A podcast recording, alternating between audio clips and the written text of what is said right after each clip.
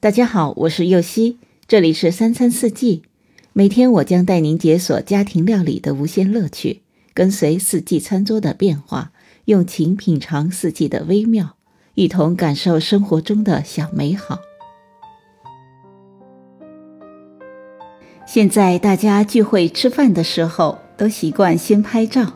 今天就和大家解锁一些美食摄影的小技巧。首先，尽量选用自然光来进行拍摄。很多有质感的食物照片都是在自然光的条件下拍摄的，比如一面落地窗边的餐桌前，一束柔和的晨光打在食物上，这就是拍摄食物的最佳时机了。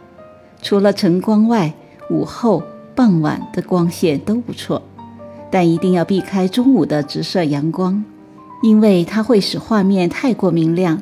食物的层次感会减弱，这时可以把食物稍微移一下位置，或者尝试一下其他方向的光线出来的效果，比如用逆光或是侧逆光，你会发现食物的质感会更加的细腻通透。其次，尝试不同的拍摄角度，大部分人习惯正面四十五度角拍摄，人坐着就能拍，最不费力。但这个角度拍出来的图往往缺少生动感，可以尝试不同角度的拍摄和构图。平时我自己常常使用的是平拍和俯拍两个角度。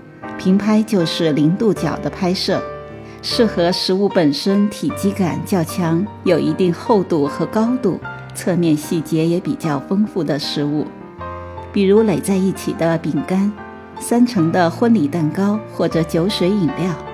平拍还会带入部分的背景，使物在整体环境里更有故事性和氛围。俯拍比较适合用来展现比较圆满的画面，或是比较完整的结构。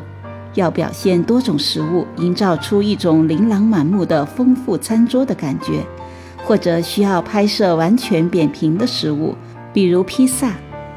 再次是构图技巧，常用的构图方式有三角形。对角线、中心构图，多看优秀的摄影作品，对构图形成直观的认知。在不擅长构图时，可以简约构图，比如试试在纯色背景下只拍摄你想要呈现的食物，也很容易拍出简约美感。或者专注地拍摄一些细节，比如有蛋液流淌的鸡蛋、被咬了一口的奶油等等。接着是场景的搭建和道具的选择。道具选择在食物场景的搭建中至关重要。书本、花朵、器皿、玩具等都可以成为美食拍摄的道具，但最好是能和主题相关的相配。一般来说，食物自身色彩丰富、层次分明，最好选用白色或是单一色，营造清爽感的背景。但如果食物本身比较简单，可以把场景设计的丰富一些，为拍摄营造更好的氛围。最后是图片的后期处理，强大的后期能够化腐朽为神奇，尤其是在弥补拍摄时的一些缺憾，比如光线不足，可以用修图软件来完善你的图片，调节亮度、对比度、饱和度等，以及选择不同的滤镜。